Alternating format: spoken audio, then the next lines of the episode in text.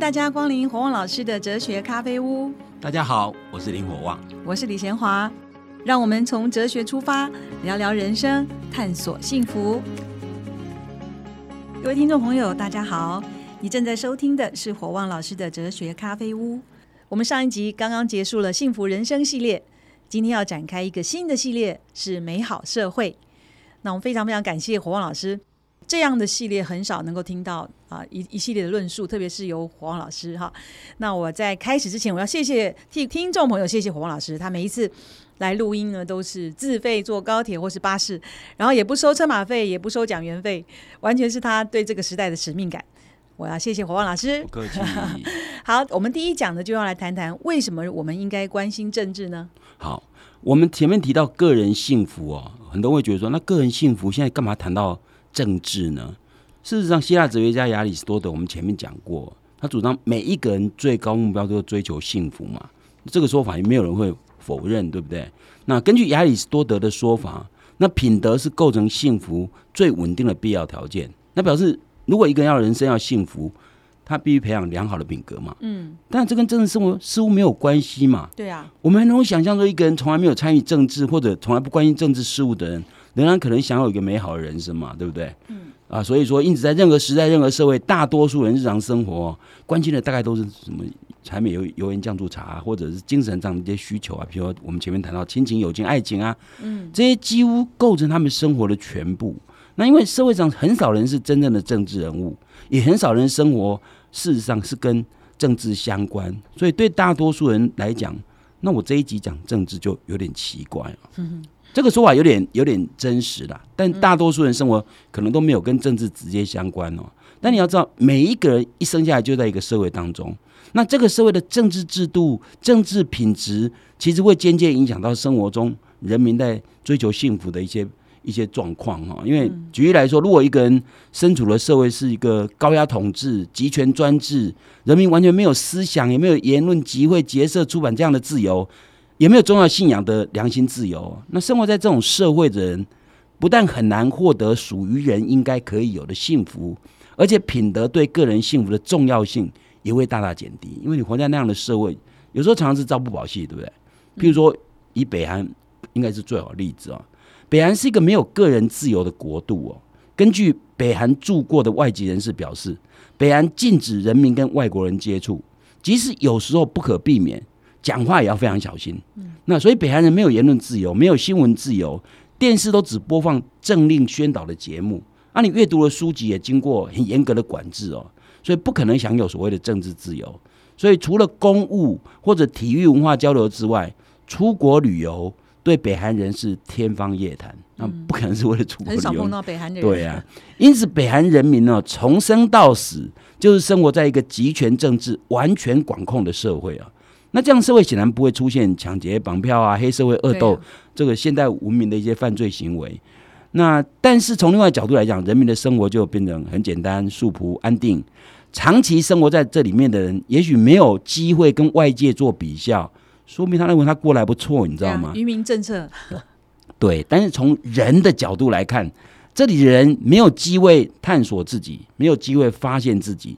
更没有机会说我要选择一个比较适合自己的生活方式，他们不可能做这种事嘛。没有选择的权利，所以他们也没有自由表达生活的不满。那政府的决定就是一切哦。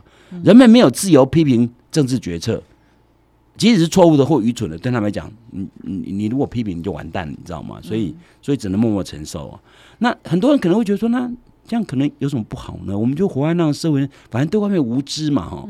那其实我刚刚为什么讲说？他们活的生活不是属于人应该有的理想生活，怎么讲呢？譬如有一次，一个学生问我，他说：“老师，知道越多越痛苦这件事情，你怎么解读？”我我说：“譬如说，如果有朋友跟你讲说有一件事情，我不想告诉你，告诉你以后你会难过。哎，这个人一定想了半天，会觉得说你还是告诉好了，告诉我好了，因为求知是人的欲望，你知道吗？一个很自然的欲望。如果你知道朋友在后面，一个好朋友，你把他对他推心置腹。”就他出卖你了，那你是想知道还是不想知道？因为知道你会难过，对不对？可是我相信人会会想知道。然后我就跟他再举个例子：假设让你选择两种人，一种是你是智障儿，每天都活得很快乐，但是什么都不知道，你知道吗？还是让你做一个正常人，会承受人世间一些痛苦啊、亲人死亡的悲伤啊？那你要选择当智障儿，很快乐没有痛苦，还是选择当一个正常人？那可见，其实属于人，我特别强调属于人的幸福。北韩这样的人民绝对不可能过一个属于人这样的幸福哦。那其实不要讲北韩，北韩还蛮极端哦。嗯，比起中国大陆，他们的统治虽然不像北韩那么专制，但是生活在这个社会里面的人也有很多事情不能做，因为中国大陆也没有言论自由啊，宗教自由跟政治自由，它根本不可能。你比如说，二零二二年十一月二十六号，南京传媒学院为了悼念乌鲁木齐的火灾哦，由于言论受到相当的限制，所以行动者采取举白纸为象征。这个风潮蔓延全国，哦媒体称为叫 A Four 白纸革命。后来因为对 Covid nineteen 一系列的这个反清零政策啊，也是用举白纸的方式表达表达抗议嘛。嗯，那尽管只是高举白纸哦，也不行，也不行。对对对对，虽然警方没有当时并没有大量拘留哦，但是许多抗争者在数个月后不是失踪就会被抓去关，你知道吗？所以中共的专制统治。对人民的监控虽然不像北韩那么全面性，但只要言论或行为涉及对中共统治不满，都可能面临牢狱之灾，你知道吗？所以缺乏政治自由，对一般人民也也许不是件没有办法容忍的事。只要他经济发展衣食无缺，不谈政治，远离政治，个人生活仍然可以过得还算安逸舒适啊。但如果一个人除了物质生活得到适度满足之外，对生命的终极目标，人死后何去何从有所困惑，他需要得到一些宗教性或者灵性的解答。那在共产主义无神论的这种政权统治下，那注定会失望嘛。所以我常想，中国大陆为什么到现在没有跟教廷建交？因为教廷其实想跟他们建交，但是他们坚持他们的他们的教无神论，对他们要他们的那个教宗要他们自己派，那教皇不可能接受这样的主张嘛？你知道，因为他们的包括基督教也好，那你根本就不可能在那个地方有真正的信仰。你的宗教领导者必须得到中共的认可，你知道吗？所以那样的宗教其实是有点、有点是假的哦。所以我我举一个最简单的例子，说如果一个人对呃死后何去何从这件事情有困惑，想要知道，在大陆是很难得到解答。我我拿法轮功作为例子哦，其实大家都知道法轮功受到大陆有重要的迫害哦，因为这个信仰哦，事实上对很多人来讲，这是非常重要的东西，因为他们找到他自己生命的意义啊。那比如说，他们相信人死后会有轮回啊，那所以要劝导说，一个人在一生一定要行善呐，因为如果你不行善，你会下来生会有报应啊。基督也会认为说，只要信耶稣，死后都可以进天堂哦。所以说，任何高级宗教对人死后有一套系统性的说法，那根据他的说法，可以演绎出这一生应该怎么活这样的解答。所以，其实我常常跟他讲说，有宗教信仰者其实是一件好事，你知道吗？因为他知道。他的宗教给他一个答案，让他知道这一生该怎么活。社会稳定一点，对，而且他知道这一生该怎么活。而且真正的宗教信仰者，事实上是一定讲道德的。如果你今天讲说这个宗教不是一个真正的宗教，可能不一样。但是如果你是一个高级宗教通常都会劝人为善那所以为什么宗教自由是良心自由的一部分？因为不同的宗教有不同的主张，所以宗教信仰者都是发自内心的全然接受，你知道吗？所以，信仰自由对前信者而言，有时候比生命还重要。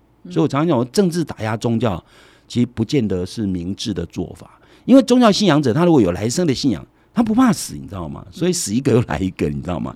所以这样可以解释说，为什么中共虽然采取各种残酷的手段打压法轮功，但是法轮功信众信众不但没有绝迹，而且在全世界各地哦，都对中共提出很多的抗争哦。事实上，任何政权打压宗教，我刚刚讲过，其实其实最后的结果可能给自己惹来麻烦，你知道吗？那尤其宗教信仰者，他其实其实并没有说想要参与政治哦。所以我说，如果今天你活在一个没有宗教信仰自由的国家，那对很多人而言，可能他的人生幸福就打了很大折扣啊。所以我我常常会讲说，很多人没有宗教信仰，以为宗教信仰不重要，那就代表你对宗教这这回事你完全无知。如果你对宗教这件事情是很在乎的时候，你不会觉得宗教自由没关系，你知道吗？所以你活在一个没有宗教自由的社会，你很难找到幸福人生。所以你怎么可以？怎么可能说政治跟你无关？对，嗯，这是很有道理哈。因为我自己是基督徒，我非常非常了解。其实这个都是啊自己甘心乐意的。可是你如果打压下去，那个。整个心情会非常非常的低迷哈。所以人为什么需要关心政治？其实政治呢，对社会是否美好都有很大的影响，影响人生活的各个层面。我们休息一下，待会儿再回来。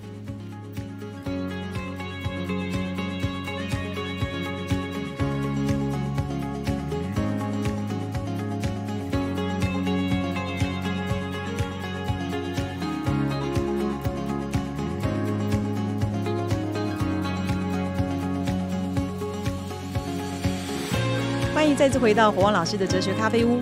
我们今天开始的是一个新的系列，讲到美好社会。首先呢，我们第一集是讲的人为什么需要关心政治。刚才上半段黄老师有特别讲到说，其实一个政治影响到整个社会，那影响到个人的幸福。那也讲到说，像北韩啊，或者是中国这种比较打压的，其实对人不是很幸福。可是我有一个疑问，就是我对于不丹一直有个疑问。刚开始它是全世界最幸福的国家，后来他知道了许多嗯经济上面、物质上面的东西，变得不不就开始降。降到八名、七名，就是难道需要全部都知道吗？还是只要知道一部分？没有，对人来讲哦，如果你能够是有知，你你能够知道的东西，你应该知道，对你是比较幸福。所以一个人如果是就算更痛苦，对智商很低，所以为什么我们前面讲过说，宁愿当一只宁愿当痛苦的苏格拉底，也也不愿意当一只快乐的猪，就是一个智障者，他没有办法体会。人生的悲苦愁愁烦，他每年都活得嘻嘻哈哈，你会觉得他那是人的幸福吗？当然不是。不单的问题反而是因为经济发展造成他欲望增加，因为人欲望一增加以后，那事实上满足可能就越低，你知道吗？所以其实为什么有时候过简单的平凡的生活，像很多人即使活在一个物质富裕的社会，他宁愿过简单的生活，因为这样比较快乐。他发现一下那的确，那北韩也是，他不知道他就过简单一点。对，北韩是因为他不知道，但我们认为说，如果一个真正的人。他如果知道能够，他知道有更好的生活可以过，他会知道自己的生活其实没有很棒，你知道吗？所以我要讲的就是说，其实人有求知这种特性啊，而且人身上有理性嘛，不像动物可能没有理性，它不会比较嘛。那今天北韩是因为没有比较的关系嘛？那我刚刚讲的是北韩跟中国大陆，这都是呃自由受到很大限缩的社会，对人的幸福，简单讲就是你的选项就变少，就是说。在这样体系之下，在这样子的社会系统下，不不觉不是那么快乐。就是说，你的幸福的选项变少。就是说，如果有些人就适合被啊不，比如有些人服从性格很高，对不对？天天就是顺从，喜欢当奴性的生活，搞不好那样生活对他适合。但但对大多数人其实都不愿意当奴性，你知道？大多人都想我的人生我要自己决定。通常这是一个人的很重要的特点，你知道吗？那我说，即使生活在像我们这样的社会，就是说不是像北韩、不像中国那样统治。如果我们生活在一个一个社会是基本上拥有基本自由这样的民主社会哦，但如果这个社会里面治安很差，犯罪率很高，物质普遍匮乏，或者说贫富差距很大，那这个社会上也不好啊。富有跟穷人之间充满了仇恨，那一个人再好的品德也很难在这样的社会获得幸福。我我经常讲说，你即使活在我们的自由社会，如果我们作奸犯科的比例很高的话，啊，你不要以为说你有钱人。这个周末可以唱 KTV，穷人可以去烧 KTV，你知道吗？所以换句话说，如果有人在作奸犯科，人人有希望，个个无把握。所以你不要以为说，哦，我只要品德很好，我就不会有事。如果周遭很多人在做作奸犯科，那其实每个人都有可能岌岌可危，你知道？所以，所以换句话说，活在一个自由的社会，必须那个社会有一定程度的公平、正义、和谐、稳定。如果不这样的话，那你活在一个不稳定的社会。你会安心吗？比如举个例子好了，我们小时候虽然物质条件比较贫贫乏，我常常讲说，我们半夜睡觉睡在屋外凉亭，大门都不用关。现在我们家里每一个家都要上锁啊，然后每个街道都要有监视器呀，因为我们对人越来越不放心，因为人会侵侵犯到我们，所以这样的结果造成说，我们其实我们的安心就变得比较少一点。那一个社会即使是一个自由社会，因为活得不太安心，对不起，对你幸福绝对是打折。所以这个社会是什么样的社会？政治体制好不好？治安好不好？有没有贫富差距很大？是不是一个比较接近正义的社会？对一个人幸福很重要啊，影响每一个人。嗯，对。所以换句话说，你不要以为说哦，我只要把我自己呃呃生活养好，别人的事干我什么事？对不起，我常常讲，别人的苦难可能变成你的灾难，你知道吗？如果人活不下去，然后选择自杀，算还蛮有良心的。他如果选择做奸犯科呢？你知道，干一票。你以为只有有钱人才会被被绑票吗？不一定哎，你知道吗？所以换句话说，我的意思就是说，其实你即使活在一个自由社会，你有人有基本自由，但如果这社会的制度不是很好，或者这个社会造成的经济啊政策造成的结果是有钱人越有钱，穷穷人越穷，你你可以知道那产生的相对剥夺感，社会就会不稳定，然后仇人就会充满，穷人就会充满了仇仇恨，你知道吗？那有钱人就活得很不安，那这样的社会不可能是一个好社会啊。所以一个社会到底好不好？其实关键在政治，所以为什么为什么为什么一定要关心政治？原因在这边。我常跟学生讲说，你不一定要参与政治，但你要关心政治，因为政治几乎影响生活的全部。比如政政治决定生产、消费、贸易、财产制度，所有的经济活动的规则都是政治制度的，政治制定的。政治不止这样，政治还决定教育制度，对不对？比如说九年国教跟没有九年国教。差别就很多哈，对不对？那如果我们我们今后能实施十二年国教，其实其实可能就更好。很多穷人也许可以读到高中毕业，将来可以靠自己赚钱读大学，你知道吗？比如说婚姻制度的以前没有同婚，现在有同婚，所以你说政治影响大不大？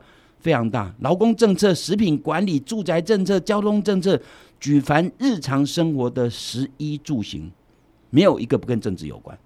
所以你不管政治，政治会管你。啊举最举最简单的例子，你在旁边本来。双向道，你出门很方便。如果变成单向道了，你必须绕一圈才能回到你原来上班的路。所以政治就决定你所有的生活，你知道吗？嗯。所以什么样的政治制度才是好的制度？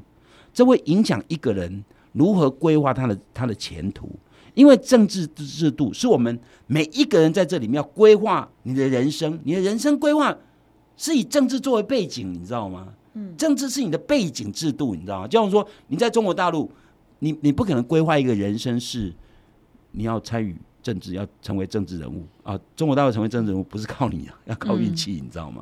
所以换句话说，你不能规划。你说我靠选举这样啊，从离场开始选举这样当市议员啊，中国大陆你不可能有这样的人生选项，你知道吗？因为因为他的政治制度使你没有这样的人生选项。所以如果万一你的人生选项会跟政治职业相关的时候，你就很难在一个。威权统治的社会，所以你即使人生选项跟政治无关，但你活在一个制度之后，你必须在这个制度所规定的范围之内才能选择。譬如说，你在德国，据说啊，没有去过德国，但据说高速公路没有速限，你知道？你在台湾，你想开飙车可以吗？不行啊，会罚哎，还会吊销执照哎，这就不是你的人生选项嘛？因为社会的制度或者政治制度决定了你人生有什么选项，所以这个政治制度如果不好。你人生选项就变得不好，比如说，嗯，各个层面都会影响。那其实说到这里，我是觉得已经蛮被说服的。但可是你所谓的关心政治，这个关心是指怎么怎么做？这其实有很多层面哦。我的父母经历过二二八事件、白色恐怖的威权统治时代，从小就警告我不要碰政治。他们对政治的印象是肮脏，尤其是可怕。生活在那个时代啊，对政治冷漠似乎是合理的，因为威权统治下的平民百姓啊，能够明哲保身就已经很不错，你知道吗？否则他也可能牢狱之灾啊。嗯，那甚至有可能杀身之祸。所以，如果你生活在一个专制独裁政治体制中，你所能做的非常有限呐。也许你你唯一能做，等待那个统治者像圣君贤相的出现哈。那但是生活解严以后，因为台湾自由化、民主化以后，台湾是不断的进展了。如果你对政治冷漠，那就很不合理。因为民主政治简单的说就是人民做主。如果人民没有责任扮演主人的角色啊，那如果如果今天台湾社会多数人对政治冷漠，那少数的激情分子就可以决定我们的未来。因为因为因为你不投票，对不对？嗯。不投票，如果今天只有三个人去投票，比如我们本来是一个市长选举，应该是一百万人投票，只有三个人投票，得两票就当选嘛。你知道吗？他他会说，那你们不投票，代表你们同意我们的做法，你知道吗？所以换句话说，激情分子会决定我们的未来，因为你少数如果不不关心的话，就会造成这样的结果。所以，因为民主社会是我们决定未来总统是谁，县市长民意代表是谁。其实总归言之，虽然民主政治你可以不管不真的不管政治，但是民主政治最后的政治统治者是你决定的啊！你不决定。就等于把你自己未来命运交给别人嘛，所以我要讲关心很多层。第二个层，你就是要要要有能力判断，哎，到底这个政治人物好不好啊？对不对？然后你才能够投下一去一票对的一票嘛。我有时常跟学生讲说，我说你你回去问你父母，他们怎么投票？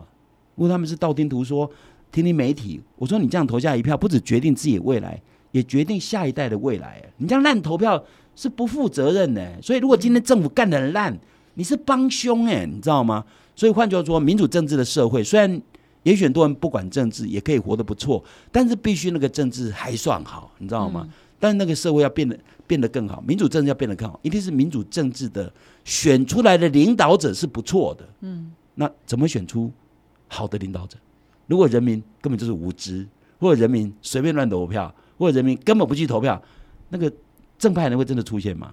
不容易，你知道吗？所以这样听起来就是说，所谓关心政治，是说要好好投票，投票之前要好好的去分辨谁能够替我们这个这个社会建立好的制度。当然，所以关心就是跟投票就是当然意思一样。除非你最后你就不去投票嘛。嗯。但我刚刚讲，你不去投票，就等于你把命运交给别人嘛。嗯。那那民主国家，如果今天选出来的政治人物是不好的，你没有投票，你也要负责，你知道吗？因为你没有去投下该投的一票，你知道。所以我说。你要知道政治的运作，你要知道政治人物什么样的表现叫做好的政治人物。嗯，我们现在的政治人物大部分都是去到处呃跑通啊、拜票啊、婚丧喜庆啊。但严格讲，这不是好的政治人物的表现。但老百姓如果没有判断，你就觉得哦，这个政治人物经常来我们家，婚丧喜庆都来，我就投他一票。对啊，可是就是大部分人，我看他们都看政论节目来认识一个人，或者是看 YouTuber 帮他做的一些专辑，可以从这些来判断一个人吗？我的意思说，如果你你如果你从这样的管道来，你应该多看几个管道，就是说不要只看一台，永远只看一台。说很多人其实都是互相取暖嘛。那我就有一些政治想法，然后跟我想法，我就强化说，我就对，我就对。然后其实你没有听听不同的声音，你知道吗？所以一个民主国家如果要判断一个人好或坏，或一个政治人物好或表现好或坏，其实你要多从不同的管道去听他的东西，因为因为这是一个很重要的概念哦。那事实上，亚里士多德曾经讲过。人是政治的动物，嗯，那其实这有两层意义，一层意义是人必须跟别人共同生活，因为人一生下来就活在一个社群嘛。那如前所述，那个社群的好坏会影响你的生活的好坏，所以你的生幸福美满与否跟那个社群的好坏有关系哦。另外一层意义就是政治成就是一个人追求幸福的极致哦。为什么会这样讲？因为亚里士多德认为说，一个人如果越有品德，越能得到幸福，对不对？那对他来讲，越有品德人代表你能够造福更多人。嗯，那在哪个领域造福的人会最多呢？政治政治领域，因为一个政策可以影响全民，你知道吗？所以亚里士多德认为说，如果一个人乐善好施，做一个好人，那帮助人就是你街坊邻居啊，或者是所知道朋友啊，顶多你捐给慈善机构一点钱嘛。但你如果做一个政治人物，你做一个正当的决策。不止这一代获利哦，下一代都获利，知道所以你造福的是成千上万人。所以为什么亚里士多德认为说人是政治动物？因为人要追求最高阶的幸福，就是如果你的你的作为、你人的处事能够影响到更多人，让更多人因为你的为人处事或因为你的作为得到更多好处，那你的幸福就越高嘛。我常跟学员讲说，你现在如果死了，除了家人之外，没人会难过，表示你白活了，你知道吗？人要活得有价值、有意义，一定是人对别人有用。那能够对别人最有用的，其实就在政治领域。所以我常讲说，人在宫门好修行嘛，对不对？可是我觉得台湾社会就是很多人也忘了一件事情，就是人在宫门也好造孽。因为你在公共领域里面干坏事，你危害的是多少人呢？你知道吗？所以政治领域不止跟我们个人幸福相关，因为我们活在好的政治环境之下，我们的幸福比较容易达成。那我们如果活在一个比较不好的政治环境，我们的幸福就比较不容易。另外，我们如果让政治或者自己有机会参与政治，如果你真的能够从事政治活动，你能够照顾到的人是更多，你知道吗？所以换句话说，亚里士多德讲人是政治的动物，是代表说，如果人要追求一个。最高的幸福，那你只有在政治领域影响的是最大、最多人，你知道吗？当然，如果你今天你不是一个适合政治活动的人，当然不一定要这样做。但是他的意思代表说，如果有你有能力，所以我常跟大家讲说，我虽然没有走入政治，可是我关心政治二三十年，而且我一直在参与当中，你知道吗？有机会我就帮他助选，就是我总希望透过自己的手，如果能够让更多比较适合的政治人物为人民造福，那也是功德一件呐。嗯，可是我们印象中以前的呃政治人物好像比较有品德，现在想来想去，大部分都看看起来都像政客，好像很难投票。人家说啊，都一样烂，会这个人品还是我们判断太过偏颇。其实这个关键在人民嘛，因为如果哗众取宠。或者只为讨好人民的民意代表或者政府官员都能选上，那他下一次人就照样学嘛。所以我常常讲，人民如果变得聪明，所以最后我们要谈公民品德，这其实非常非常重要。人民要有判断力，当人民有判断力，你就不可能用那种方式赢嘛，你知道吗？所以换句话说，人民越来越有判断力的时候，那个政治人物必须要要要讨好人民就不容易，你知道吗？所以他不能只是用简单的方式讨好人民就有票，你知道吗？所以首张那一张票，我们常常讲那票是神圣的，其实，在重点就在于说，你那一票投下去，决定自己未来，决定别人的未来，你知道吗？所以你不能轻易就给了，所以很容易被骗的时候，如果政治人物发现人民很好骗，他就很好混嘛。所以我们要让政治人物不好混，其实这样的政治才会比较好。嗯，好，我们今天第一集呢，我们谈到这边，其实呢，真的也是要鼓励大家不要太对政治太冷漠、太失望，因为政治关系到我们人生的每一个层面，甚至政治成就一个人追求幸福的极致哈，虽然影响人最多。那我们下一集再来谈谈，那民主是不是那么简单呢？好，我们下一集再见。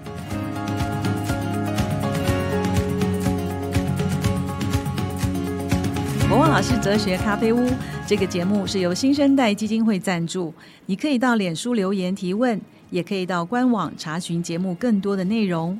我们节目每个礼拜四都会更新，欢迎准时收听。今天节目就进行到这儿，我们下一集再会，拜拜。